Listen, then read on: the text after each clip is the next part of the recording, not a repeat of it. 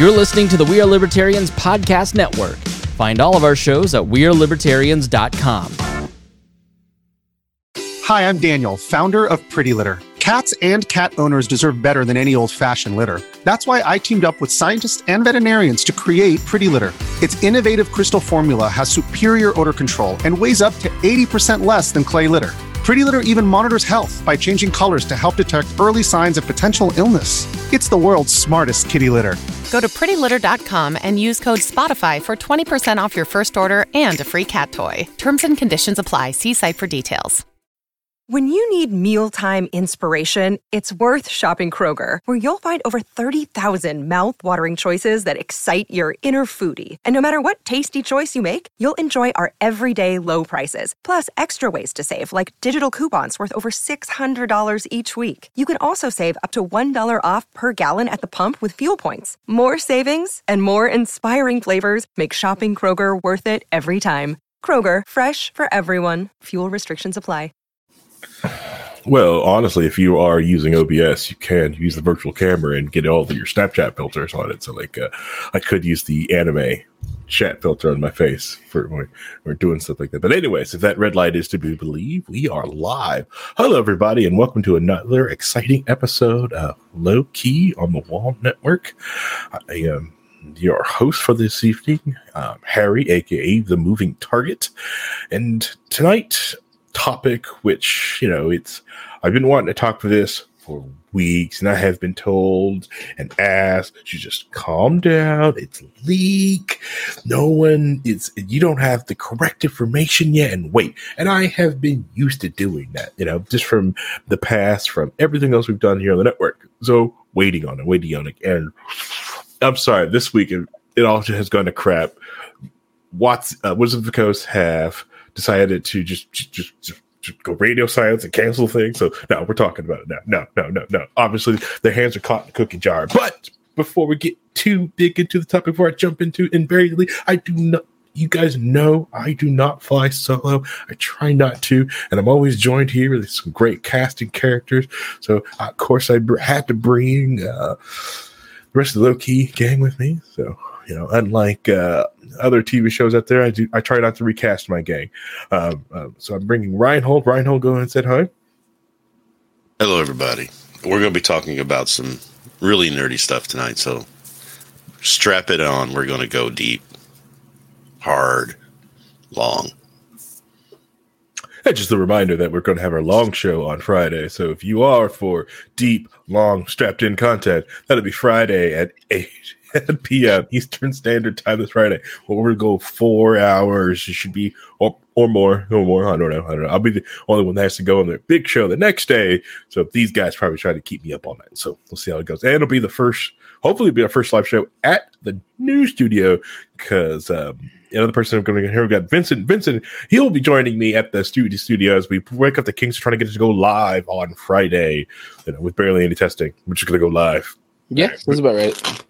It's the best way to go about it. Just figure it out as you go along.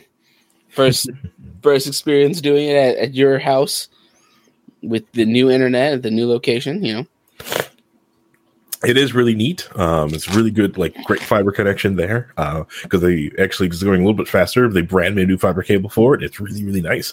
Uh, Ace Punches in low key and Fossil Fighters Champions before bed. I don't know what Fossil Fighter Champions is, but good luck with it. I'm maybe it's like Beyblade. Is it like is it like Beyblade? Is it Beyblade? Uh, um, I mean, currently there is a W uh, not WWE NFL thing going on. uh, yeah, speaking of that, Greg DeCosta was why are none of you guys watching the Cowboy Bucks football game because we know the outcome. Yeah, yeah. The the Cowboys are gonna Relevance. bring are, are gonna call, you know, the the Speaker of the House onto the field, and uh, wow. they'll get everything taken care of. That's all that matters. yeah, the Speaker of the House is going to get down on the field. Um, you know, a cage match. and all we can do is just well, hope San- the Buccaneers win because mm-hmm. Cowboy fans. Well, Santos is going to yeah yeah Brady's going to go lead listen. you know play quarterback and lead them all to victory right. Of course, both teams. He's going to play quarterback for both teams. I mean, he, he has won. He's won at, at least four college championships if you believe him. Well, and, and uh, like eight Super Bowls. I mean, Yeah, obviously. he's a goat.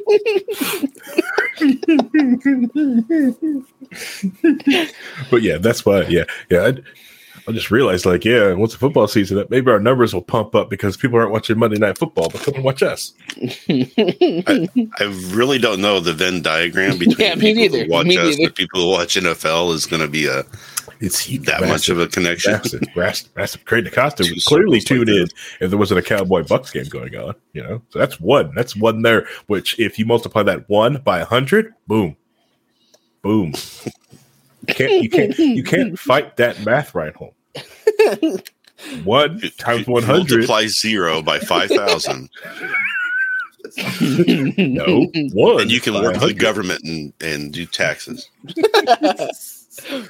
Oh man, right? Oh, come on, come on. All I know is I didn't know like I could probably charge someone, you know, my salary for rent, and that's what I'm going to start doing once a dear leader finally makes some serious money. I'm going to start charging him fifty thousand dollars a month for the studio to rent it out. but you know, because like who likes to let's just, just skirt tax laws? Come on, let's do it. yeah. Um.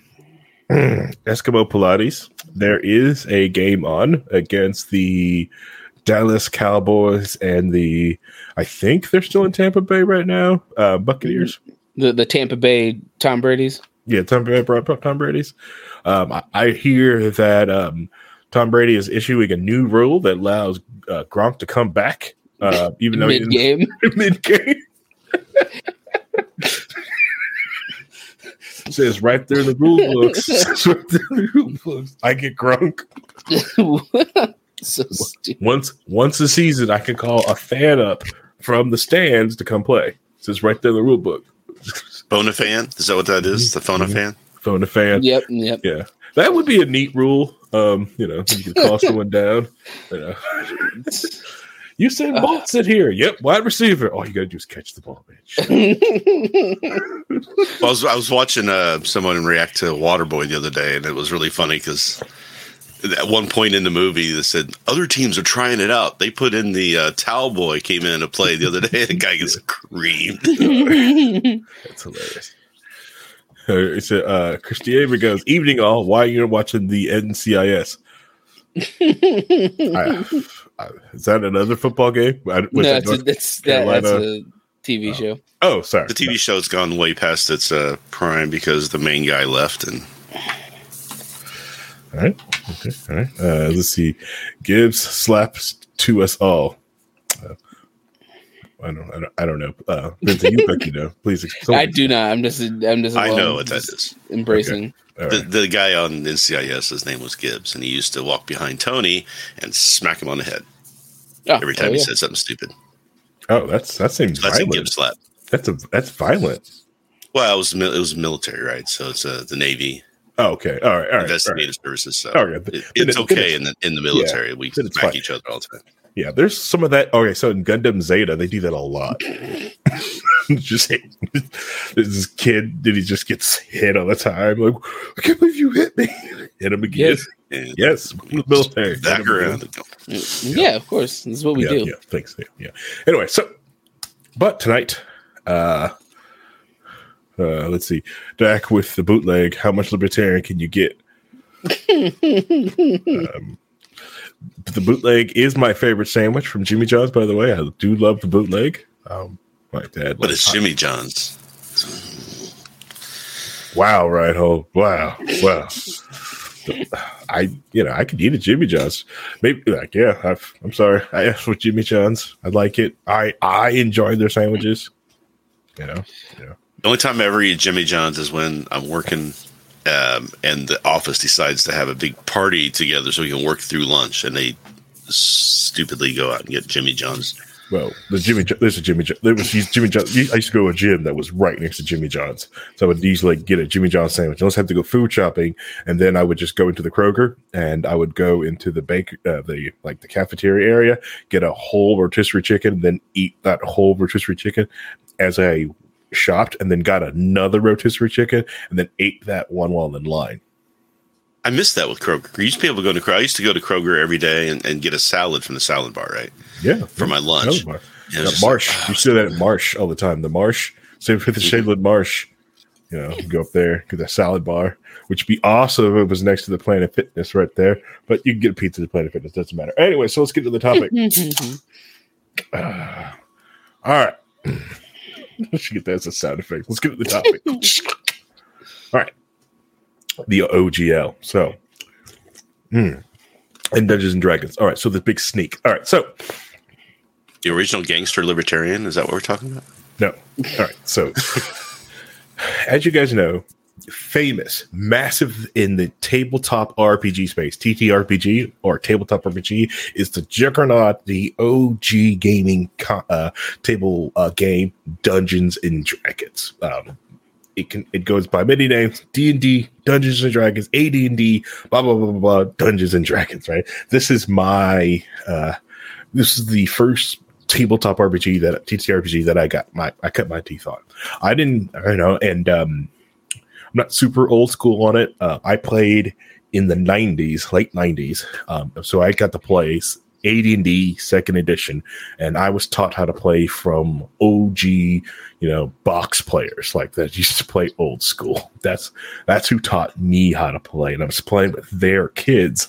So like to me this is you know this is a game system and it really wasn't this big gigantic phenomenon ever until like the last few years that I've seen it. Like even you know, like even the idea, the thought, the fathoming of Gen Con filling up has never crossed my mind until like these recent years. Which Gen Con is a massive gaming convention. All right. A little bit more history going. Like so the Gary Gygax and the crew created this thing called Dungeons and like Dungeons and Dragons, you know, and it was an amazing system and it, did, it had a lot of different math on it to to help satisfy and do things for uh, to do with D and D to help people do it and to do the shared system with it. But it had some issues. Like I said, it's math. There's just a lot of different books out. There wasn't a lot of books added at first.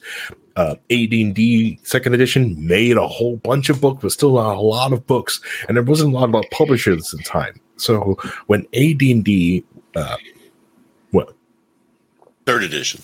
Correct. But that's what happened in the 90s, in 1999. The third edition got launched. For, for, when and but when they launched third edition, um, when because TSR, uh, because Gary Gygax and the crew, TSR sold Wizard of the Coast.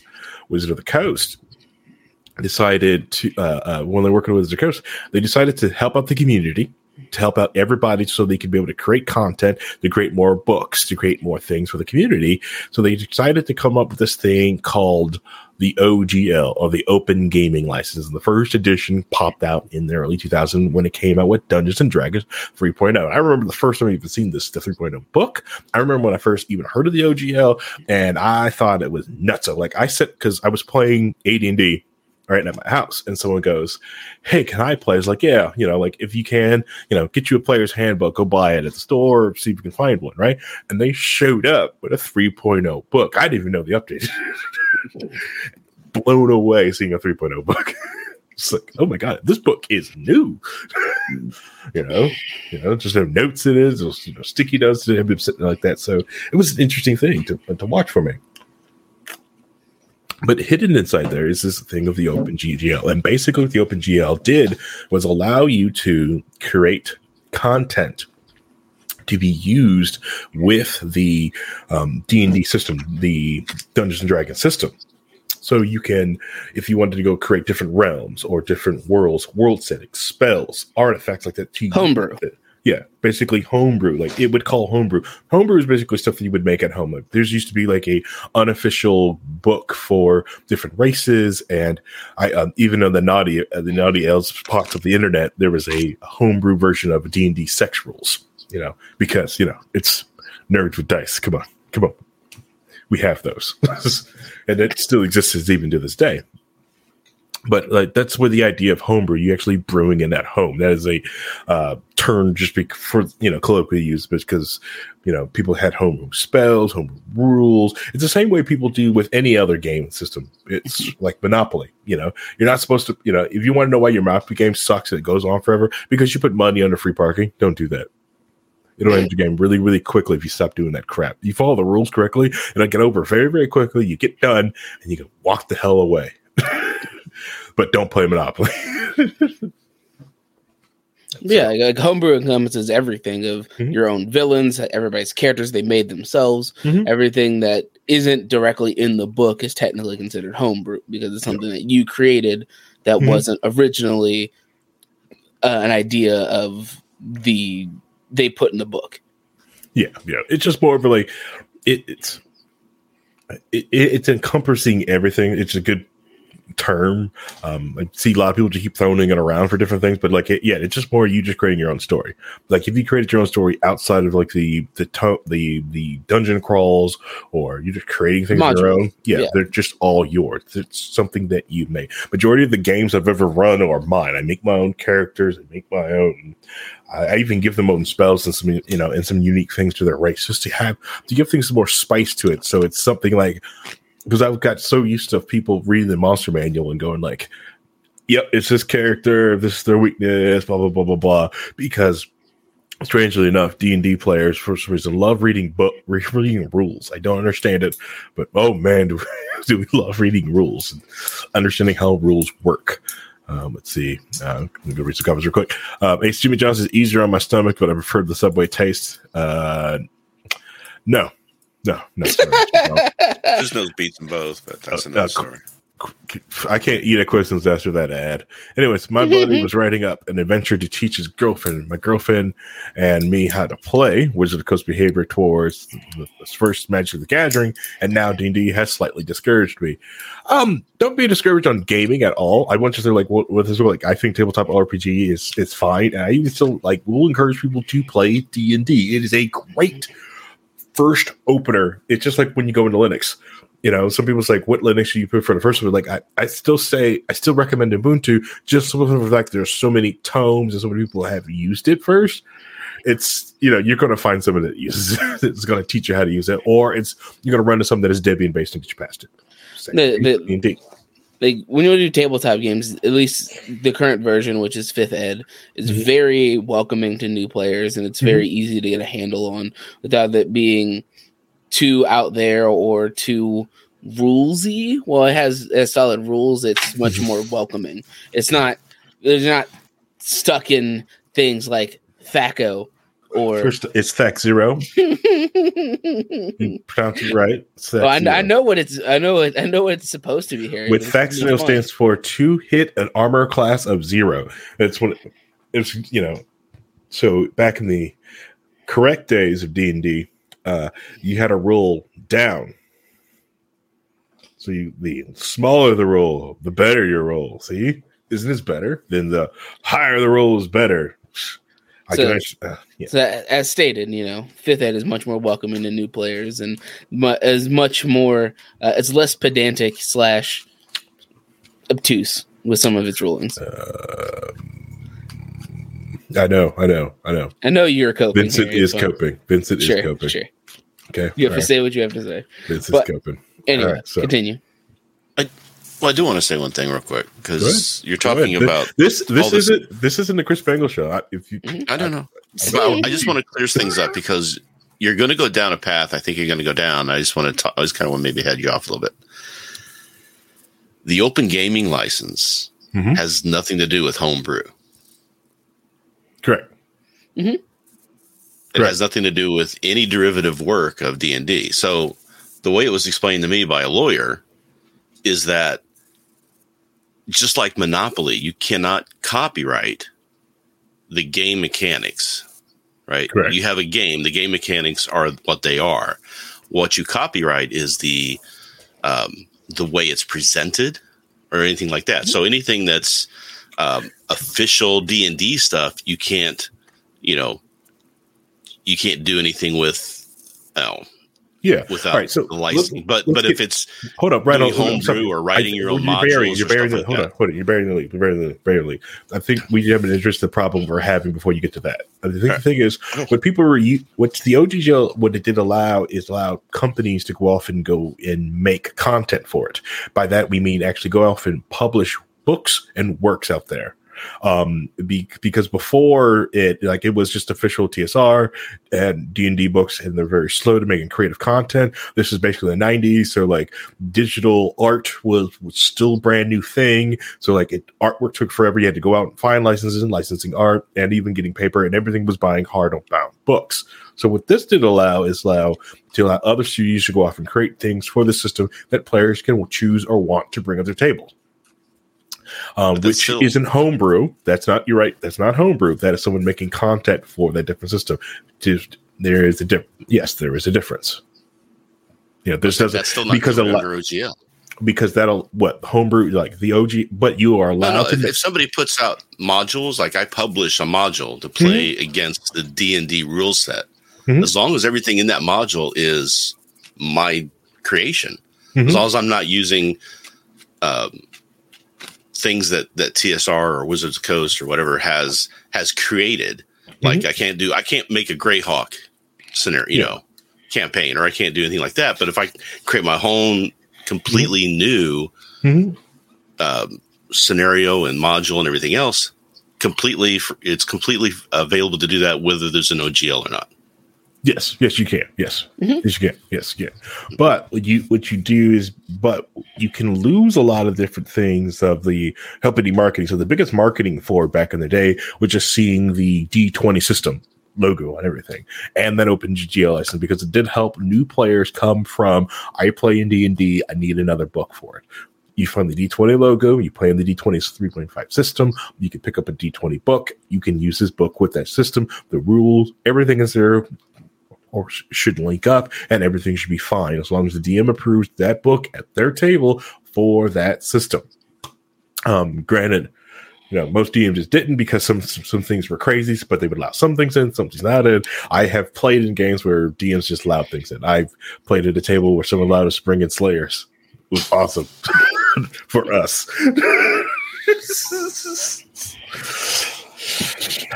but like with so the OGL allowed you to, you know, put a lot of the those different things to give to give legitimacy to to your product because so you're not just um Joe Blow stand just sitting on the corner just making modules or stories.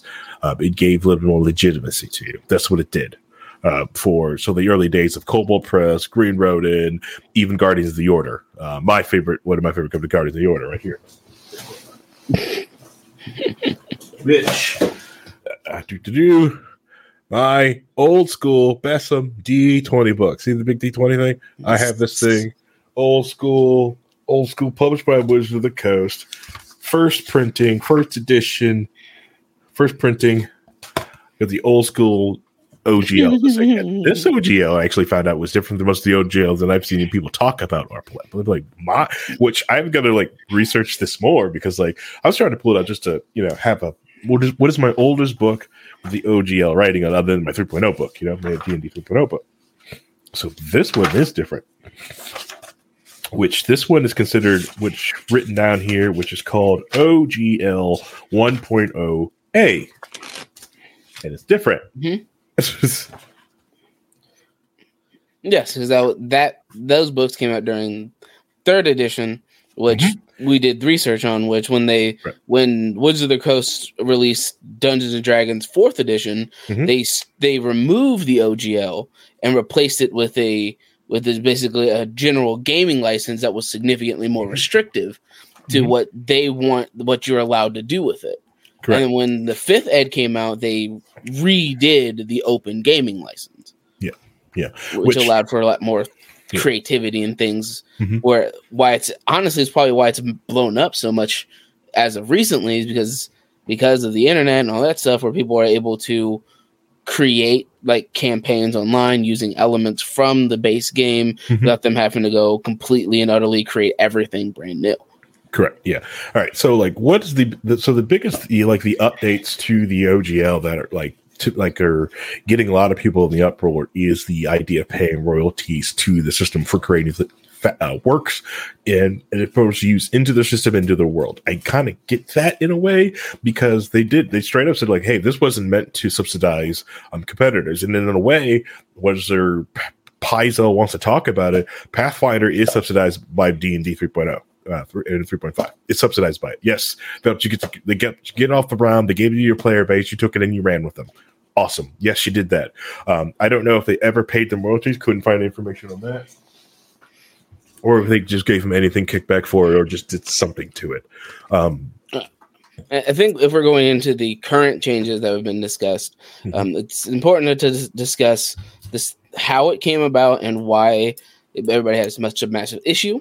That there was a person inside of Wizard of the Coast that Mhm. were talking about why the that the fact that they wanted to change the open gaming license Mhm. because they said that Dungeons and Dragons was under monetized as especially compared to Magic the Gathering, Mhm. which in of itself is so massively, massively over marketed and Mhm. over merchandised that it's getting to a point where people are super upset with them for doing insane shit. Yeah, and that is from that person that they that the because there's been shakeup in Wizard of the Coast over the last uh, five seven years is because a lot of the old school TTRPG people that were up there and higher ups they're gone. They have been filled with game uh, uh, uh, like people from Microsoft and other companies as such. So they're wanting to monetize everything. And and yes, there's been studies out there on the, and that on that call they were talking about because there's no incentive for anyone besides the DM to buy any of the books beyond the player's handbooks. Most players don't buy players' handbooks. They get they need, especially in 5.0, where they've made everything on cards or something easy that you can pick up for five, ten dollars.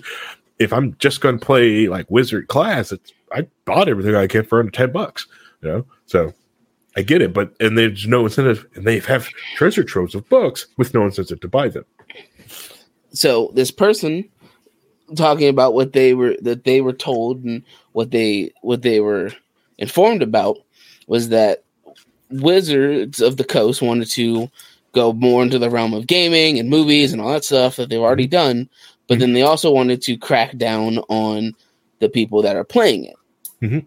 and the people that were using their open gaming license they they had an issue with how much they were making Mhm. so they decided to put into it that if you made over 75k Mhm. uh, with anything that's attached to D&D, not just like streaming projects or whatever, even if you make like a Kickstarter that Mhm. that people fan fund or if you're making fan art or etc. Once you hit 75k, Wizards of the Coast will take 25% of anything after that 75% or 20% if it's a Kickstarter because Kickstarter also has to take their cut out of it too. So people who are making the the massive influx of content based around how popular stuff like um fucking Matt Mercer and Critical Role has become, which brought a lot of people into this the sphere Right. of playing tabletop games. That that company who has to pay for the sets and the ri- and the people being there and all the all the staff and all that other stuff, now their profit margins are massively cut because now they have to now once they hit 75k they have to start paying wizards a a cut and as well as they're already the taxes they're already getting taken care of from doing their project. And on top of that you would have to be in wizards basically will tell you how to keep track of your money and books eh, through their end to make sure that you report it correctly on top of everything else Yeah. um, So, like, yeah. It's a three year they want you to keep track of it for. They want you to be able to they want to be able to pull your records for three years. And I thought it was seven hundred and fifty thousand, not seventy five k. It's seventy five k that they want you to report to them. So if you make anything over seventy five thousand, they want you to just report it. You don't pay them any royalties yet. You just report it to Wizard of the Coast. And then once you get over seven hundred fifty thousand, then you have to start kicking. That's when the royalties things start kicking in. But the, there's other elements of it with, at least in the leaked version that they talked about is how they wrote it which was basically anything that you created in dungeons and dragons Mhm. was theirs in perpetuity without your rights to it because that's how they that's the language they wrote into their into the the leaked o the leaked ogl Yep. and then the other massive thing that was massively concerning was that they added the clause that at any time they could change the rules in the OGL as long as they give you a 30 day notice. Correct. that no matter what they did, they, they could change anything in it. As long as they give you 30 days before they change it, they could change anything. So be it like, oh, well, we decided that we're not getting enough money because of the people reporting, so we're going to lower how much it is to start paying us. And or they just they decide they decide that you know there's too many people making this content of of maps. So now we want extra money if you're making maps.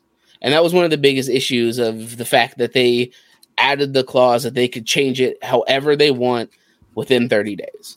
Right. Which which is the egregious what is one of the most egregious things on there. Simple fact that they can change the deal when they want with the small with small window of notice. They so you've got a business, you're doing something, you're doing with the content. One, I like the idea they actually got a structure out there so you can use their content in things and add and hey, this is what we feel for royalties. This is how you report it. So if you wanted to go off and make fan made D and D content, you can get licensed and you can do anything, and you you know how you have to pay your royalties for it.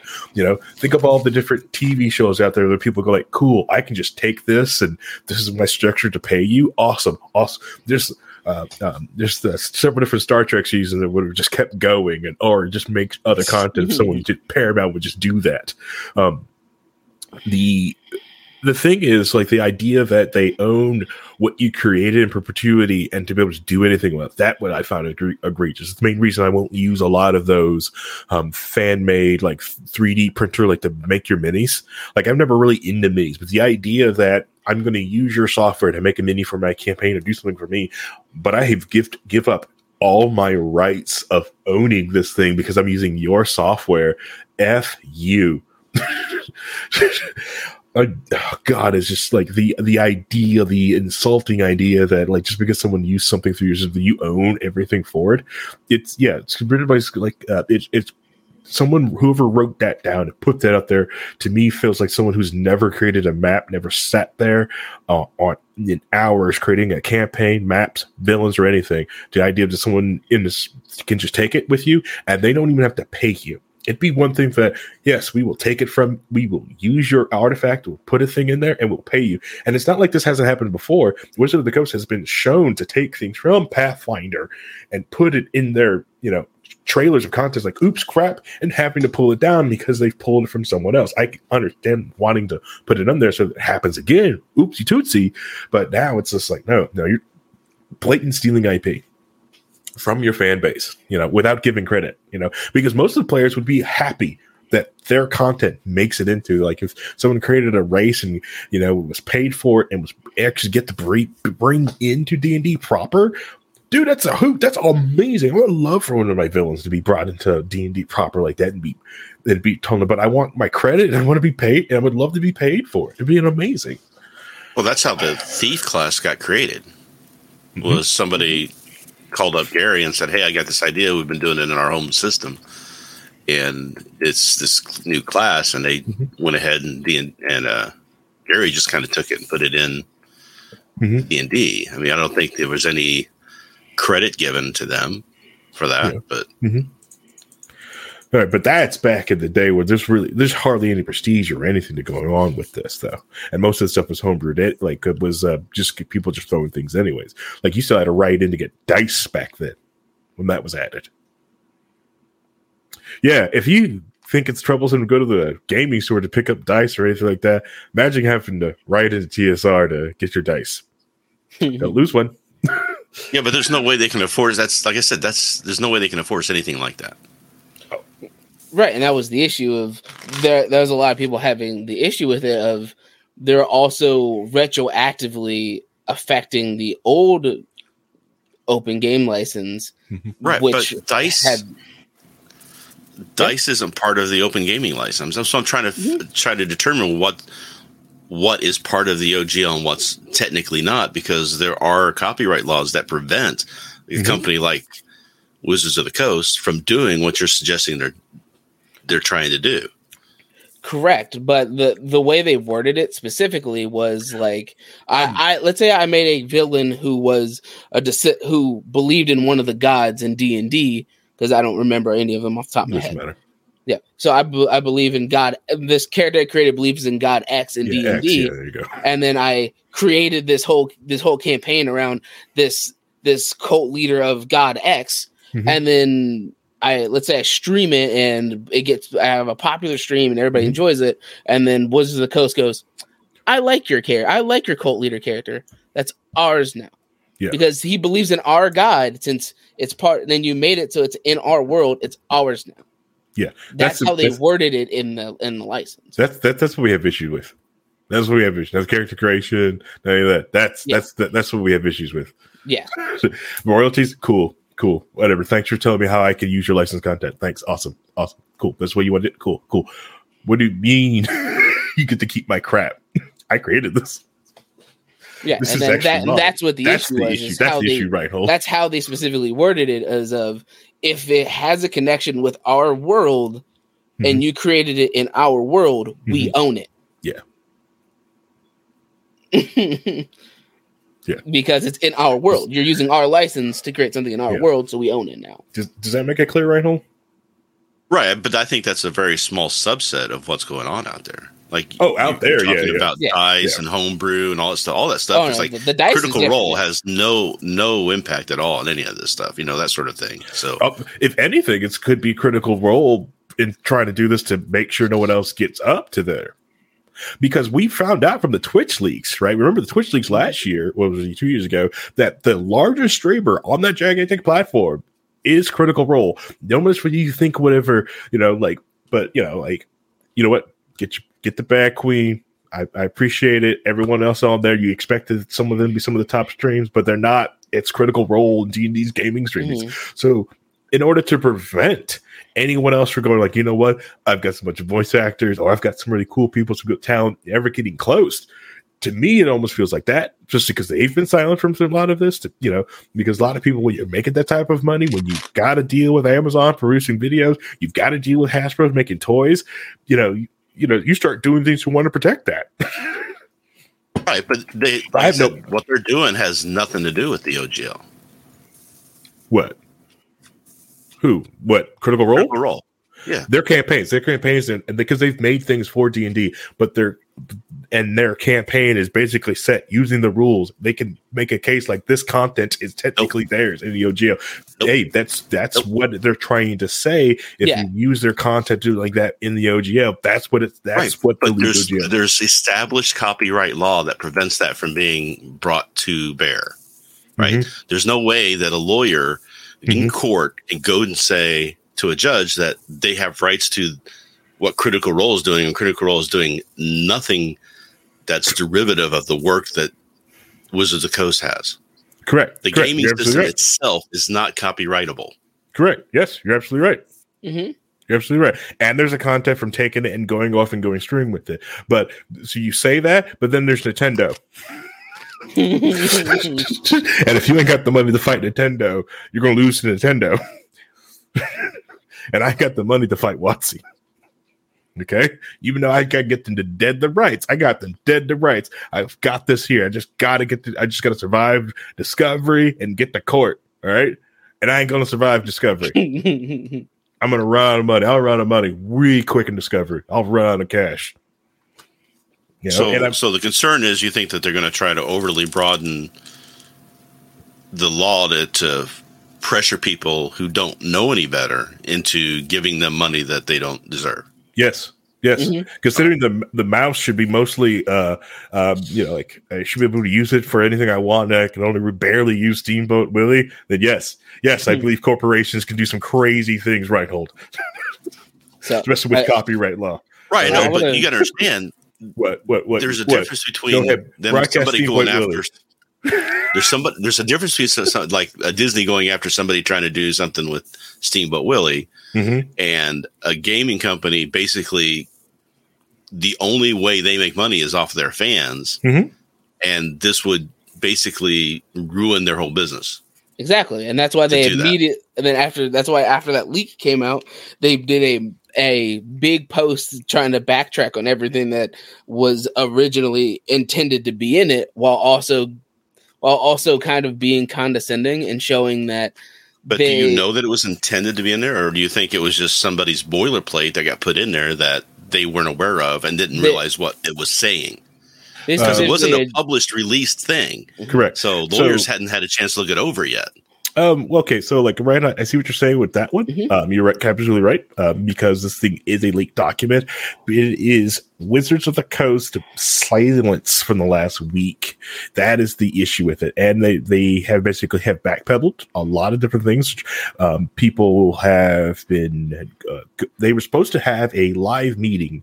Was it Saturday to talk about to get on uh, get on uh, get on live and talk about what's going on. They completely canceled that event. That did not happen, and they released some basically like fluffy piece of like we see what everything's going on, blah blah blah blah blah. They haven't really like addressed this yet. So like if this thing wasn't set to go out, or this wasn't you know like this you know this thing is epic troll. This is coming out. It, they could easily said, hey, no, we don't know what this is from. Blah blah blah blah blah. But, but they did say they said that this was not what they intended. What Mhm. everybody's complaining about is not what they intended with that language. Mhm. It will be removed, and they never will do anything like that in any gaming license they push out. Yeah yeah. Yes, I agree. But the the issue was is that when that leak happened, it was within about three days before they were going to officially push it out. Mhm. They they, Indeed, they were indeed, yeah, basically yeah. done. They were going to push it out, Mhm. and then when people were like, then it got leaked, and then they didn't push it out anymore, and then Right, they so- went back and changed everything. Right, but you don't know if it was just they did not understand what they were putting in there, or if they did. Oh, I, no, I, I- don't I- know I- if they did or not. But I no no no no no. I'm not going to give Wizard of the Coast that. They don't deserve that type of. um no, oh, f them. They, this is from the the doubt, company that this is from the company that forgot to uh to to re uh, to re up the TSR license, lost the original TSR license. So Gary Gygax Jr. Gary when his son his uh, son started up TSR back up in Wisconsin, right? And they have just tried to destroy this company. Okay, we got them banned from Gen Con, which is the which, and then started to releasing classic old TSR stuff because they already lost the trademark to use TSR. They lost it, you know, and they call it classic TSR, trying to release it because they own the they still own the rights to the stuff, but they lost the trademark to TSR, and they're trying to crush it.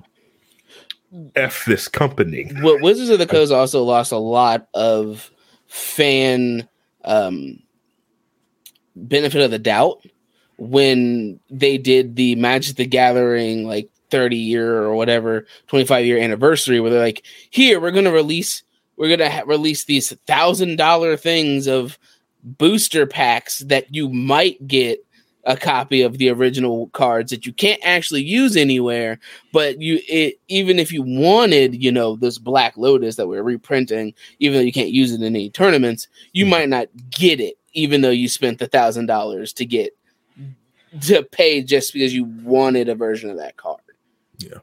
and it really turned the fans against each other uh, against them as a company. Um i want to read all the stuff that Escalja posted uh, in the chat here. It's like there's there's no way they can enforce it until it until they're big enough to put a target on their back, which is the problem when we're Mhm. talking about the OGL. Um, I'm not cool with them taking royalties from somebody like a Mercer.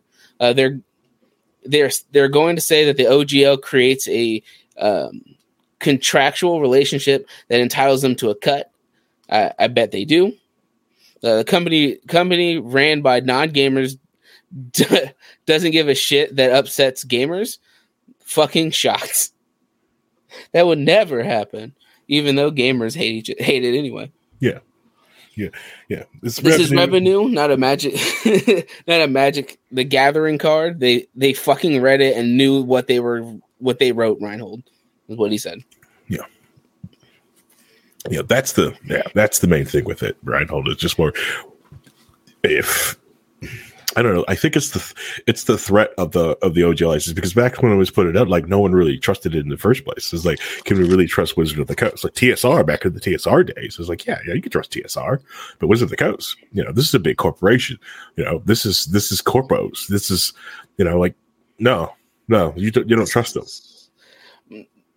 But yeah, saying What? that they didn't What? know what that they were putting in, I felt is is just disingenuous since they were going to push it out on uh, up until the leaks happened, and then Mm-hmm. when the leaks happened and they started seeing people unsubscribing from D&D Beyond because they didn't want this to be come Right. into effect Yeah. of all these artists that have been making art for people that that now they're they're worried that if they're making art because it's based on something in Magic the Gathering, oh Mhm. wait, now I don't have the rights to put put that in my portfolio because Wizards of the Coast now own that and not me anymore Mhm. Yeah. and all and all that other stuff. And when they released their basically their non-apology, they very much tried to obfuscate a lot of the issues with that people were having with the OGL when they did their when they did their uh announcement they were like well we were trying to make sure that people didn't use it for bad like bully other people and use it for bad things but nobody was talking about that Yeah. nobody cared they they agreed that you shouldn't be using it to be a terrible person Correct. Yeah. There, but they were just this- using yeah. it to obfuscate the issue of Yeah. people didn't want their their characters to be taken without their without their rights and they didn't also they also didn't want the fact that that Wizards of the Coast had the option to change anything and everything in that Mhm. contract that they saw fit Yeah. at any time after as long as they give them 30 days notice. Yeah, there was some neat stuff that was in there too. The idea that, like, hey, you know, if you're producing some racist, uh, homophobic stuff with our license, we will revoke. You are revoked, which honestly kind of liked. I like that idea. You know, I don't need someone going out there making some awful, vile content. You know, be able to slap something on and go like, "Ha ha!" I'm like, "Nah, man, get out, get the f out, get out of our scene." Get out of our scene. Yes, I, I'm willing to gatekeep racists and bigots. gatekeep them right on the right on out of the scene. Uh, there's speciesists now here. Oh God. Oh, and the How other thing, totalitarian of you, you know. yes, um, yes, yes, yes. For that, yes. Anyways, um, the other thing, that- let's go to the thing with the other rumors that has also been swirling about D and D Beyond because of that comment on the idea that game uh, tabletop RPG gamers are under um, under monetized. They have been this swirling rumors of the reason for D and D Beyond and keeping digital is the idea of trying to find a way to bring in microtransactions or any any transactions into it. I have no idea how they can even think about doing that or bringing that. Um, but those rumors have kept has been swirling about it, and there's been, and then just trying to do D and D Beyond. There's been neat things in D and D Beyond. I like some of the things they're working with, and I, and it's, um, I also hated a lot of different things on it. I hate the idea that any race or sorry species can be any size. I don't want to see a large size halfling. Sorry, don't want to see one. You know, you know, and also wish they could find a better word besides species to replace the word race. I can understand why they want to get rid of the word, race from their system, but species isn't it? Yeah, it feels kind of weird. Yeah, Keep trying. Because when you start putting it in the real words, real world terms, it comes uh, a, a little weird. That oh yeah, this human and this bird, which are two different species, are now breeding and able to make offspring. Yep, that, you, you say I can't, but they're different. What species? Because I can have sex with an elf. We're different species, and it almost seems weirder. It's like the, ah, I'm a dwarf. And that's an elf. Different species. Screw them. We're different. I'm like, okay, all right. At least when race is like, he goes a shade of the same thing. Okay, you know. But anyways, yeah, That's yeah. completely different. Yeah. But Have you looked yeah, at any? Oh, I was gonna. Yeah. Ask Ryan. Have you looked at any of the D and D Beyond stuff, right home? Seen any of it? No, not the really. D and D one stuff or basically? one or whatever Yeah. it's what, what The- whatever. subscription service. One is the the new one they want to use. That's just the always online version of of it, where they won't, where they really won't be making books. You'd have to subscribe to their online service to play Magic the Gathering and get the books and stuff. Yeah, which I dislike the idea of it because then it goes back to uh, when uh, when uh, when I brought up about Ghost of the Shell and why I liked paper copies of things because like updating a paper copy, you have to physically give me a paper copy versus just a couple of lines of code. And you can send, you can completely update my book. That's why I said the OpenGL license in my first printing Big Eyes Small Mouth book is completely different than most the ones I've read online because it's it was printed in you know the 2000s. Well, I don't understand what the. I, I guess I don't understand what this one service is because it just seems to me like they're just saying if you want to get the content we created, you have to go through this, Mhm. you know, service. And it's like, why would anybody do that? I mean, they're they're the content isn't that great, you know, or that much better than everybody else is what they're doing. Right. is? Right. so the D and D one. was basically instead of going to instead of going to the six ed, they were just decided instead of doing another edition, we're going to that, and that's what we're going to do from now on. Mm-hmm. So instead Yeah, of how doing long another be- edition, right? Exactly. Who knows? I, I, I don't see how they think they're going to make money off that. I think they're going to lose their ass on it. Yeah, probably. But that, but they think that's the way to go. It's a lot of these live service things that people are. I, I feel like people are But it are works lagging behind. things. It works for certain things, but you can't throw it on everything. I mean, this is this is a different type of system Yes. or a different type of gaming experience than trying to play Candy Crush. You know, you're Mm. not you, you're not able to to lock somebody in like that in Right. in even even with this draconic OGL that is being you know talked Mhm. about Mhm. people are still can, can still just walk away from all of that and do i mean it's not like there's not 25 million other game systems out there that Right. are as good if not better i always thought rolemaster was the best game system that existed and, and just It's, failed fizzled Uh, Bright Brightel's drunk. It is a big ass ball mouth tristat. It's the best. That is Rolemaster crap. It's big ass small mouth tristat. rolemaster was the baby. best Two D six baby. Two D six. 100 one to one to 100 you had everything there Don't don't. Brightel So walks much around with fanny packs full of D one hundreds. Don't listen to Th- him. that that's that's the thing that no people two are talking. tens all you need is two tens boom He's, done he's got a gigantic D one hundred he uses. he just rolls off the table. I tried using that once for for Rolemaster, and it's it just it's a ball. You know, it's like playing with a tennis ball or something. Um, but yeah, the, the that's the thing that a lot of people are talking about is that Wizards of the Coast are hurting themselves more than they're hurting the fans. Oh, that's And what I was saying earlier and that's too. You people mean are if very upset about it. yeah, what what I'm saying before too is that it doesn't make any sense for them to try to go that route because it will kill their player base, Mhm. a hundred percent. Mhm. And and somebody there has to be able to, and I think that's probably what's happening is that some somebody put this together on the the business side of things Mhm. And and lawyer side of things without thinking about what the impact would be and then when they finally when it leaked everybody went oh we're in trouble because we didn't think about what this really is going to be like because the the people who are doing the gaming side of things and understand that aspect of the community Mhm. probably weren't even involved in this No, Nope, no, no. Per- personally, I feel, I feel like something like this has been talking. An idea like this has been tossed around since fourth ed, trying to get rid of the OGL and try to make money Yeah. off it. I think it's been that's the main reason why they was trying to pull OGL from the fourth ed. This has been this Uh, so- idea so- has been kicking so you- around, you know, Yeah. because they got tired of Pathfinder.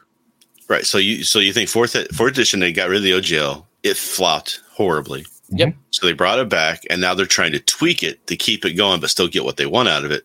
And they're realizing they overreached, Yes, Yes, this point. absolutely. and that's what the community needs to keep doing: is keep pushing back on them to say you, you can't go that far, you can't do that sort of thing yeah, yeah. The community's not doing because it that. will work. They There, there- there's enough of them that are that are the amount of oh, people no, no, no. leaving D and D Beyond that that they've been using and just going to roll twenty instead. Uh, Oh. I, I, I feel Well, that. Uh, I think I even think, as I bad think as roll twenty is hmm problematic in its own right. I think Wizards stepped at it this time. I really Oh, think they really absolutely. did. Uh, because Well, they stepped in it Kobold, Co- Kobold. Press, Paizo, Green Ronin, all of them has came together to make try to come up with that idea of the open tabletop license, right? The open table, like so they can have like this is this is the system that we're all agreeing on, and it's more of like this is tabletop RPG and may push D and D to change. Like, no, we're this open system, not you anymore. We are. Well, GURPS tried that too, but Yeah, but you know, fuck GURPS. if you haven't told by now that uh, gamers are also like very conscious people, so the idea of any of us like really tick us off to uh, really get us together. Like uh, me personally, I have uh, bought domains from a company that really ticked me off. White Wolf Publishing Company. You guys were bastards. Kind of glad you were burnt in flames. All right. Uh, all I wanted to was to produce content under Big Ass Small Mouth to update the, from the third ed because you guys weren't using it and I wanted to use it. And no one answered my email back. F you guys. Uh, this Escalade is like I'm in a GM group on Facebook. It, this is the only topic, and it's a thousand percent negative. Well, yeah, I've seen videos and stuff on it too, but I'm just I'm trying to. I I think there's a lot of overreaction to some things in the community as well, where assumptions get made, people get outraged, the point where it could be. And I just want to make sure we're cautioning against that. If it's Yeah. you know, as you say, and if that's the what they're trying to do, fine, and Mhm. you should be against that. But I'm just concerned that this is another one of those overreactions from the community that's just going to cause strife for the next year or two. The the issue is that there's about. there's massive credibility given to the leak was accurate because once the leak came out, somebody uh, one of the heads up at Kickstarter confirmed the price difference of them only taking 20% with Kickstarter and not 25%. And they had they had basically came out and confirmed that that was going to be the case. Mhm. Yep. And so it gave even more credit credence credence to the fact that they were basically had it done until this leaker put it out there and everybody's like, this is the dumbest shit I've seen. Yep yeah, it's uh, yeah, it's a crap show. No, Uh, this guy's like, no, believe them until Mattel stock drops low enough for me to buy a controlling interest in it. yeah, it's uh, but yeah, I, I think the thing that to me, like to my community, the place the the DMs and STs is the idea of, like the you know like we put this thing on Twitch, we do something like that. The idea of having to even just to to fight to get our uh, to cone onto our content. We have because content creators for decades now have been fighting unfair copyright claim from YouTube and Twitch uh, from gigantic corporations and having to like fight this stuff the court. And if you ain't got the money, the time to deal with this thing, like you just either relent or you just let, uh, you know, or try to fight them and go for broke. That's the issue. You know, we don't want to have to fight this thing. And until someone does, and it will take someone big to go fight it. Like, so H three H three, no matter what crap they have done in years past, is they've they gave great credence and helped for YouTube creators uh, you know, on the platform um, for fighting some of this copyright bull crap, you know, for using for fair use. You know, Mhm. you know, you know, it was big because before that, smaller channels just getting just, just dicked on, just dicked on. and then winning that lawsuit was massively mm-hmm. helpful where, Yeah. for fair use when they when they were getting sued sued by Joey Salads or whatever his Yeah. name was. Yeah, I think the other person that's done a, a whole bunch for the community to show people getting dicked on because they've got the job to do it is Thunderfoot. Thunderfoot loves dicking on people. He will he will get he will get them up to the point where they're realizing they're getting sued. And he's going to make millions off them from suing them, from him going back at them. And he just said, "I simply wanted to make a video. Talk. You make a ten minute video apologizing to me, apologizing to the community. and there's tons of videos like of Thunderfoot just going after people for going copyright claims on him and then just having to like do an apology video. It's amazing, freaking amazing. But if you ain't got the time because you work for a university, you know, you, you know, I've got a full time job. I if someone tries to claim this thing, like I ain't got time to fight this thing. Yeah, I don't have the money or the the time that's- or the effort. That's to what you what you do is you get a lawyer who Yeah, I get the- understands I- the copyright law stuff. They How take that it on a contingency and they they re they resue back Mhm. on a contingency basis. Mhm. You know, and then they can run with it in that way. They, they'll get their their big chunk of money. I, I, I, win, I, right? I, I, I am a YouTuber with a thousand fo- with a thousand subscribers. How am I going to have that lawyer on retainer while I'm also working at a, a full don't need time one on retainer. You just go wa- hire one though. Sweet. sweet. Go It's hire one. To Hire, hire a lawyer. one. I You did know, one a year ago. Yeah, yeah. So I go hire this lawyer and go fight these other lawyers. That's what that's what you do. But if, Mhm. if the law's on your side, it's going to be easier, Mhm. right, for Mhm. that lawyer to to take on that case on a contingency basis, right? Instead of you giving them thousands and thousands and thousands of dollars for Mhm. you know a little bit of work because they they the billing rates for lawyers is incredibly insane. Mhm. Mhm. But I mean, I had we did D and D on on Twitch for like two for over a year Mhm. with Nostalgia and me and, and a couple other people. We never, I never got any or saw anything like that. But then I don't Mm-hmm. have a massive viewer base either. So uh, And you're also under you know, undercover the old school OGL that'll you know so Wizard of Coast wouldn't even was- think but about it wasn't, going was it? I'm just saying it had nothing to do with right, OGL. but What we were but- doing because it was a whole made game. It was a, it was D and D, but it was I get that. But the OGL back then at the time didn't even have the I thought of having enforcement mechanism uh, it trying to go after you. It wasn't even trying. It was trying to go after you at that time. Yeah, they, they weren't in that situation of they need we need to mo- monetize our our D and D section more because Magic the Gathering is what we're we're monetizing that out, out the ass. Let's move it on to the next thing that is popular and monetize that out the ass. Mhm. But it, but it's also just kind of just how it rolls. But it's also a lot of the smaller channels are they'll either get ignored or they get crushed, and it's become it's one of those things when you watch it happen in real time. Uh, one of the big things that happened like last week is that YouTube YouTube like pushed out this new terms of service or whatever, Mhm. and people were just losing views. Mhm. Like this, like they would you lose hours and hours of views, and the small channels are the ones that immediately started getting hurt by it. They're the immediately ones that were like, "Hey, is this happening to anybody else?" Because the bigger channels like, "Oh, it just probably I just something happened, I lost traction, whatever." Mhm. And one of those lower channels that are like, "No, I need these views so I can keep this stuff consistent." They're the ones that are like, "Hey, this is what's happening. This is how it's going to affect me. Here's the things that you guys need to, to see because nobody cares because I'm too small to have an influence." And Anakin Skywalker has uh, joined, joined in the room. Uh, well, this is a name that Reinhold should be very familiar with. It was my character's name uh, during that campaign. So, hi. I don't even remember what mine was. Now that I think about it. It's probably Reinhold because Reinhold's right. Oh, Leo. It was Leo Lar. That was what. Yeah, it was Leo. No, that uh, started with a B. I thought he was going to say, but yeah, the character was Leo Laporte. It was great. I hated myself.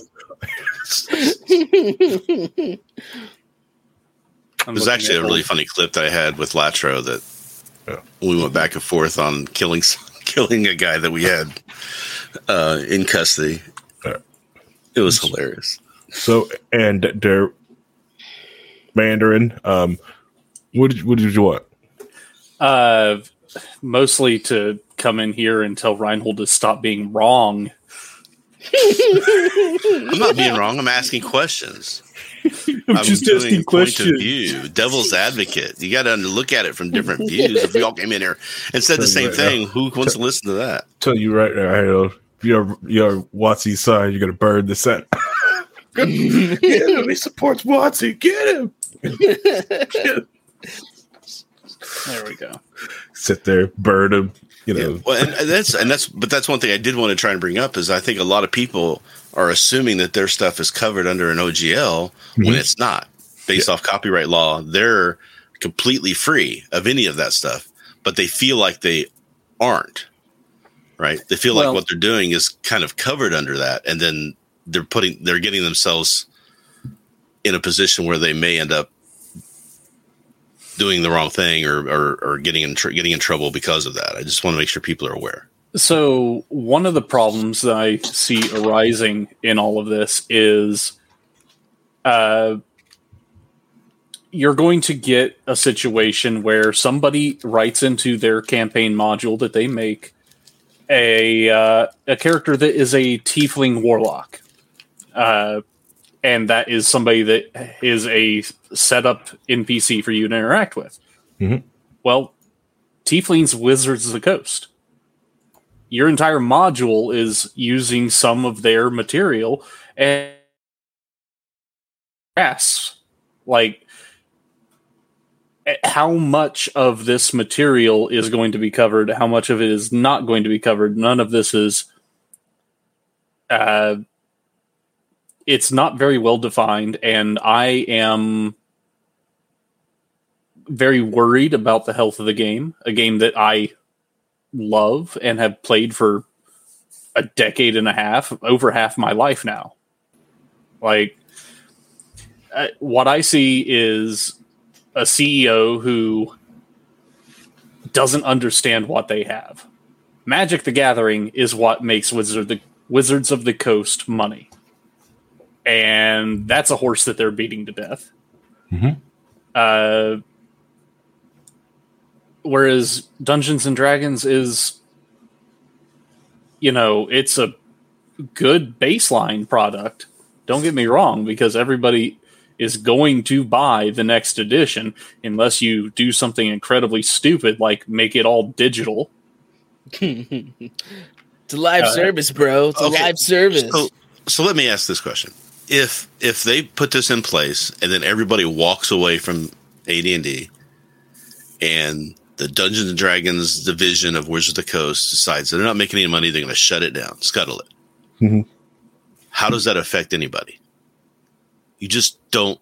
You still use the game system. The game system still exists. Yeah. You just move on from that. And if they shut it down, then they kind of they're going to start losing their rights over all the stuff that they own. So Right. So part of the problem is you're going to have uh, basically a generation of no new D and D players because there's nothing being marketed. Mhm. Uh, you could have it call something else and just be a different. It's the same game system, just with different names and different monsters and different settings and all that stuff. uh, I mean, mean, then you're It's a different. That's what. It's, so it's not like Right, Magic but- the Gathering but where you have cards that you the- have to use. That's the ability and the power of the OGL is the simple fact that you don't have to go from like a jump from jump zero zero baseline. You can start with the D, with the assumption that D and D exists and create from there. That was the benefit from it. Right, but it's it. like I said before, though it's it doesn't apply to somebody who is. If I were to start a new game system, completely new company, new game system, Yeah. and I use the same mechanics that they use, the Yeah, same, you know, Still fine. You're still fine. I'm still doing my. I can Yeah. I get call it whatever I want. I can Yeah. do that stuff. I can make my own modules. I can make my own monsters, Mhm. and I can't. And if I make monsters that they are using, but Mhm. are derivative off of Tolkien, I can still use those because they're already derivative can. off of it, right? So you have to be careful what you're doing, Yes, but you can easily put together right. a new. All right, you're out of R and D buddy. You just ran out of R and D buddy. All right. So if I used OGL and That's just what you have wrote Backstarter Kickstarters for. I just used no. I used the Kickstarter. I hired artists. I already wrote off that monster manual. We gone. We good. We Gucci. I've already printed books. Right now, you still do research. I'm printing books. I'm at a Gen Con. well, but, I, but I I'm creating new stuff. I got booth I'm creating booth new dudes. things, not just copying somebody else's work. but here, here's the thing: there is somebody an would do upper. that. Well, there is an They upper are. limit to how much you can take from the corpse of D and D before you're just doing D and D, and then you are in legal jeopardy again. Mhm. There's a reason why Magic the Gathering, you start off at 20 health, and Yu Gi Oh, you start off at 2,000. Because there are 4,000. significant. technically. Well, It doesn't matter. They Depends on use which episode. It would not be legally. There would not be a legal problem with them using the same number of life. That's They- a game system. You cannot copyright that. there gets to be significant overlap issues with that, depending upon how much you take. But it's irrelevant according to copyright. If it's a game system, hmm not copyrightable. The only time you get in trouble is when you're taking something that they created. Mhm. Right. That that was that was the Coast TSR what they created. So if you were to use a beholder, Mhm. which I believe TSR created, that's Yes. not based off of anything in history or Correct. you know Right. Crete or anything like that, then you would be in trouble. Correct. But if you create a whole different monster and call it something else and give it four eyes instead of one or what, however many or whatever, you're fine. right. So now that you've ran an R and D money creating that, streaming It's that, not to do art- about R and D money. It's I have- about what artists create. This is about artists creating something and then wanting to sell it and give it out later. Right. And I'm 100% agreeing with you that you're absolutely right. That's creating something different new. But I'm saying the benefit of the OGL is so I don't have to do that. Or or that you you can do that, but you don't have to do that for everything. Right. For the OGL, I can just go, cool. I have a stat block for wolves and thieves and this thing that I, I will fight all the time anyway. I have stat blocks ready to go. I can spend my time making this brand new creature that is mm-hmm. awesome and really cool that I want to use over here. But I already have the base stat blocks for these things, so I don't have to go as far into well each individual monster have to cre- go and figure out how to balance them and make them work so they're not overpowered for everything else etc Just- All you have feel to do is rename them. I just I just feel like uh, Ryan Hill's over here getting ready to make Temple OS gaming system. no, I'm, but what my my my, state, my statement is is that if D and D cannibalizes itself, Mhm. there's still going to be tabletop role playing games being created and out there Yes, using yeah. that system. That Yeah, system we- is out we in the put- wild. There's nothing that can be done about it. They cannot do anything to stop it. So they have to understand that they're just shooting themselves in the foot when they keep going down this path. And they keep, they'll have to keep pulling back. They're trying to figure out where that line is where they can Mhm. make money, Mhm. but what's too far, you know? And that's Yeah. where they're playing their game and they Yeah. realize their hand slapped. Yeah, my Yeah. problem is they have some very big, they have some very big hands. They have many feet. They can afford to shoot themselves many times. Okay, Uh, and I don't want to be caught in the crossfire of them being shot, be shooting themselves Wait, in the foot. many feet, Mhm. uh, big hands, Mhm. uh, can sh- afford to shoot themselves a few times. What's the CR on this? a four, obviously, Paul. Only four? Okay. well, all the nerds we have, we can take that down easy. Yeah, but um, But the but yeah, yeah, completely understand. Many different systems out there. Like, hey, I got these nerds to go ahead and play like some old school first ed um, Hunter the Reckoning last week. Okay, Mhm. fun times. You know, got to pull out the D10s. You know, yeah, it, the the issue is that, that yes, they are hurting themselves more than anything, but they're also the biggest person in the the market. Mhm. So it's it's kind of like if somebody's making a bunch of battle royale games and Fortnite starts to blow starts to blow themselves up. Cool. Now all these other battle royale games that people like or want to play, well, But now that's they're getting perfect destroyed. example As well. because Fortnite was not the inventor of Battle Royale. No, it wasn't. Nope. No, it wasn't. the big player of Battle Royale was H1Z1 because that was mm-hmm. player unknown that created that. Then Yeah. he did PUBG. So this idea that somebody else can't come along and take that game system and make it bigger and better is disproven with that. No, I mean, I totally agree happen. with that.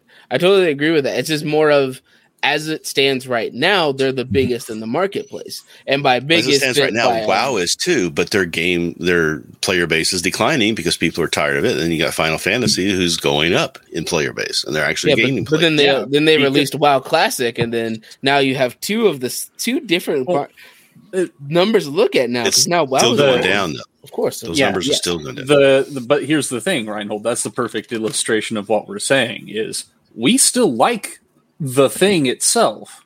We just don't agree with the company and the Activision Blizzard pile driving what was once a thing unto itself, its own its own reality in World of Warcraft and bringing that low because they have managed to ruin everything about it from the storytelling to the mechanics to the monetization uh you know they're But yeah you- we can we can you go say you love Final- D and D though, but what is it about D and D that you love? Is it the the I Greyhawk series? Is it the stuff that they create, or is it the stuff that is it the game system that that is out there that they have no control over anymore?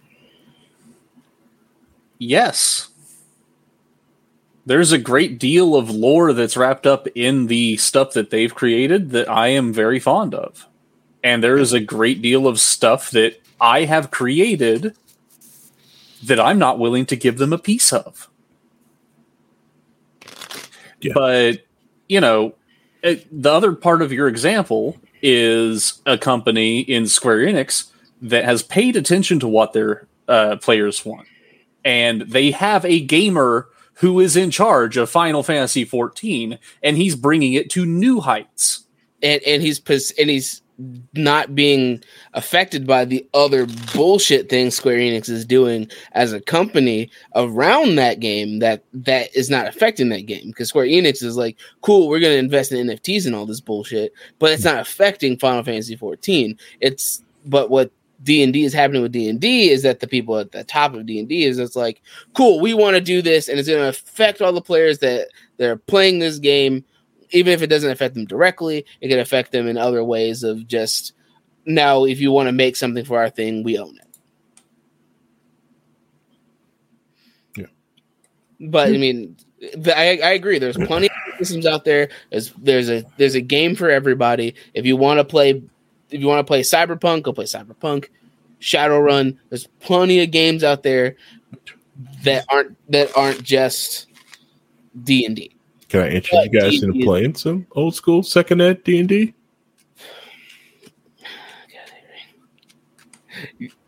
It'll be fun. It's more advanced than what I'm used to. It's a lot of fun. I had a box, a, a, a red box. Mm-hmm. Yeah, the red box. yeah. It was filled with rocks, and he would clap them together. It's classic crappy dice, but I'm telling you right now, it's a lot of fun. You know, when you figure Oh, out your dice- weapon, dice weapon that game were proficiencies, non-weapon proficiencies, and yeah, oh yeah, it's gonna be fun The fun. original dice for D and D were plastic and yellow, and you would take a crayon. That they provided crayons, and you you'd color in the number Mhm. by rubbing it across it, Yeah. filling it in.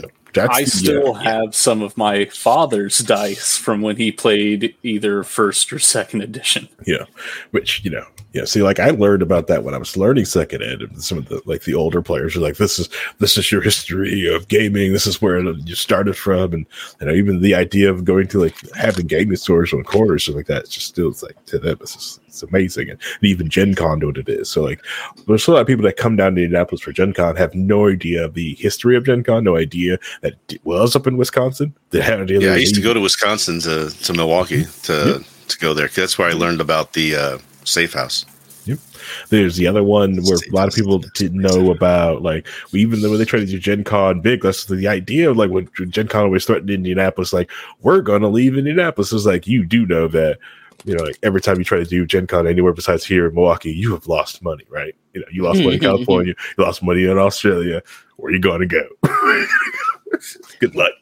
Good luck. the the other thing that comes with it is uh the there are a lot of newer generation of tabletop players that only know fifth ed Yeah, a lot of people got brought in by fifth edition Mhm. and that's their only point of reference for Dungeons and for tabletop rpgs yeah. They- is this fifth ed that they've been playing for four years because their friend decided they wanted to do it and that's the the system that they learned it's but that- it's It's never going away though. no, you know, I no, it's agree. not. They can't take they can't take that away from you. That's what I'm saying. and is that that's why no matter D&D what they do, Beyond uh, with digital only live services is Mm-hmm. why. yeah that's why d&d 1 is stupid Yeah, that's why that's the five, but five E is still always going to be there. It's always going to be out there. It's always going to be in the ecosystem in some way that Mhm. there's nothing Wizards of the Coast can do to kill it and make you play D and D Beyond. no i agree That system is going to fail. Oh yeah it Miserably. is. I, I, I It's- don't know. It's a I don't terrible know idea gonna from what you're I don't- describing. I don't know if it's going to fail. I honestly, I think it might. I think it might do well.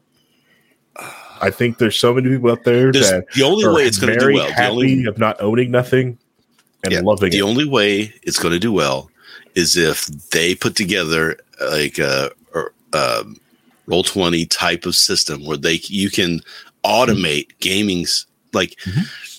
Like there there's a, there's systems out there right now where you can do solo play for for you know dungeons and dragons as it were. Mhm. um so if somebody puts together a system like that inside a digital that was what i always was wanting when i was running role, ma- Rolemasters. I tried putting together a, a program writing a program and this is back when it was a little harder to do. Um, that would basically do all the rolls to keep all the stats tracks for you the database and everything so now Roll20 is doing something like that right now where you can Mhm. share it you can do the rolls so if they're doing something like that that Mm-hmm. you're paying a money to a service fee to to run your games Mhm. and then you ha- also have access to this new and new content that may be sustainable but I don't think it's going to be as big as coming out with a sixth edition in book form and coupling it with that service that you can still charge for.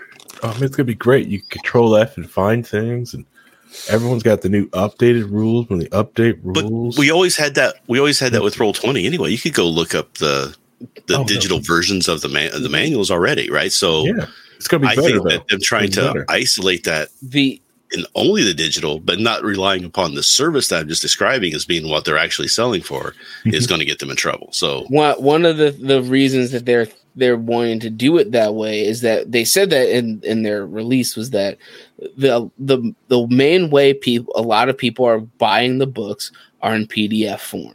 Mhm. Mhm. And because they're buying PDFs, this might as well just put it all in PDF because that's what people are using. Mhm. But they also want to Download put PDF and print it out. Yeah. Mhm. but they also want to put the PDF in their system, so you have to pay them, so you can have access to it. So if they want to nerf something, because oh man, all these people are using this beholder this this specific way, and people are complaining about it, we're just going to change this in the book here, and now this is how it is. Well, everybody's printed copy that they printed their PDF out. Right. They just use that instead. But you don't have I the don't updated see- new rule. You don't have the new updated rule like that. It's just like my DMs like that's. I'm not going to allow that at my table because you don't have the 1.75 to 6.8 update. Sorry, Well, Randall. give me a copy. Uh, you- up, log into your D and D Beyond, and uh, it's right there. Well, look at your D and D one. That's it. What- you gotta what? make sure you patch before a game Well, that was the the thing too. Is remember Do you not have your it, updated it used to be You it used to can't be play at my that only Randall. one person at the gaming system had to have the books, right? I mean, that was the whole thing. Hmm? Is that now they're? I think you're saying they're trying to get it so everybody has to get a copy in order Yeah. to do it. So Everybody they're you have to be subscribed. You have to be subscribed to play on it. Mhm. Everyone pays. I just, I just don't, I don't see the appeal. I don't, I don't get it. Like I said, if they were doing some services around it, that would be different. Mhm. But if it's just the the uh, digital, like a digital comic book type thing, then I don't see where they're where they're going to make any money on it. Uh, ju- There's not to, enough draw. I think they'll probably also do Brian in the chat. Uh, I have no idea what Twilight 2000 is, and that's probably why nobody plays it anymore. Uh, just to be uh, full disclosure, I did uh, offer Brian ethnic last name on the show. Gave him the link so he could get on the show, so he could discuss his him and his, so uh, Ryan and him can have an old timey gamey um, chat. But he just you know did not get in here, but he was he was offered a spot on, on the panel. Um, so yeah, it's, it's on him for not being here to discuss this with us. But I figured this episode's getting kind of long in the tooth. Um, I've got uh, uh, more work to do in the morning because it's a fun time of year where Harry's got to go and uh, get everything ready for his SOC 2 audit again. It just seemed like I just got this done. It just seems like I'm just in this endless cycle of just doing this stuff. It's fun. I love it. But Look the but and Look at the Iran just got into this, got in there. So So, if the only thing you're hired for is the SOC 2 audit, does that make you a sock puppet? Uh, so, this, like I said, this episode getting long in the tooth.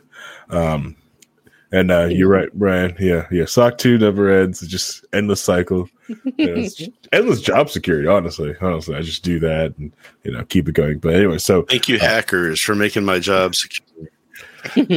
Circle CI is, you know, it's paid for a lot of people. Like the Circle CI thing that's happened. If you, I don't know if you guys did like, saw any of that stuff, but like I got several different engineers who just like burned the midnight oil, to make sure that was all done last week. You know, and they're getting it done, and like they're like, "All right, Harry, you ready to, to like go verify?" I'm like, "You live Christ." you know, like uh, there's some stuff like, uh, anyways, like uh, the worst part about it, like at the job right now, like uh, I'm one of like the like the approvers on like, in Circle CI now. Like like when I see like code, actually approved code to push, it was weird. It's like I was like, I read this. This looks okay. This doesn't break anything. I see what you're trying to change. And It was like, well, prove it. I'm like, I'm not going to put my. This is going to go production. Just put my name on this. Just do it. Fine, fine. Anyways, like I said, this episode's getting long in the tooth, and you could have been listening to anything else in the world, but you decided to listen to this, and that I thank you. Just a good reminder, anyone listening to this in podcast form, remember this is actually a live show um, every Monday at 9 p.m. Eastern Standard Time. That's why we read these different comments out. These aren't super chats. These aren't people twitting at us, giving us money. We're just reading comments, hanging out with the community. So if you enjoy this content, like to hang out with us nerds, come. Come Mondays, nine o'clock. Come hang out with us. Also, speaking of hanging out with us, we're doing a long show Friday, um, eight o'clock Eastern, eight p.m. Eastern Standard Time. We'll be at the studio, uh, so we'll be at the big studio. First live show at the studio will be a low key episode this Friday. Uh, I barely have any of the cameras set up. I did do a mic check, so that I know that works. Connects to Streamyard, that freaking works. I just haven't set the cameras up yet, so figure out how we figure that out on Friday. Okay. Yeah, I'll, I'll head there as soon as I get off work. Uh, yeah, I, I think I'll just uh, make sure to use my laptop mic. Oh, you know, That's- use your laptop mic. So what you Oh, yeah, yeah. The, the, And your laptop the, camera, the, the, laptop laptop camera. camera. Yeah. oh, no, he, okay. he uses phone camera, sir. Thank you Yes, very sir. much. the front-facing phone camera. The Obviously. front. Uh, uh, oh, that's the worst. the worst. The worst. The worst. The worst. Anyway, And I have rotation turned off, so I'll just turn the phone for me, not for you all.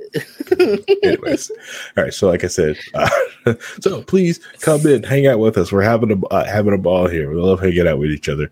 Um, so yeah, I think that's like only the big shows like like that. There's some other boring show that's going to happen on Saturday, but you know, you know, that's uh that's uh the the other show that we're on. So, anyways, so goodbye, everybody. Hopefully, we do media next week. Ooh, I make no problems about that. Wizard of the Coast can do some other crap like that. I, I do promise no Velma. Okay, none, none, none. Oh, darn! none. I wanted to hear your rant it. on that. No, because I don't want to hear Reinhold defend it. That's my issue. I will, I, I will violate the that. But like, I don't know. This is kind of good show.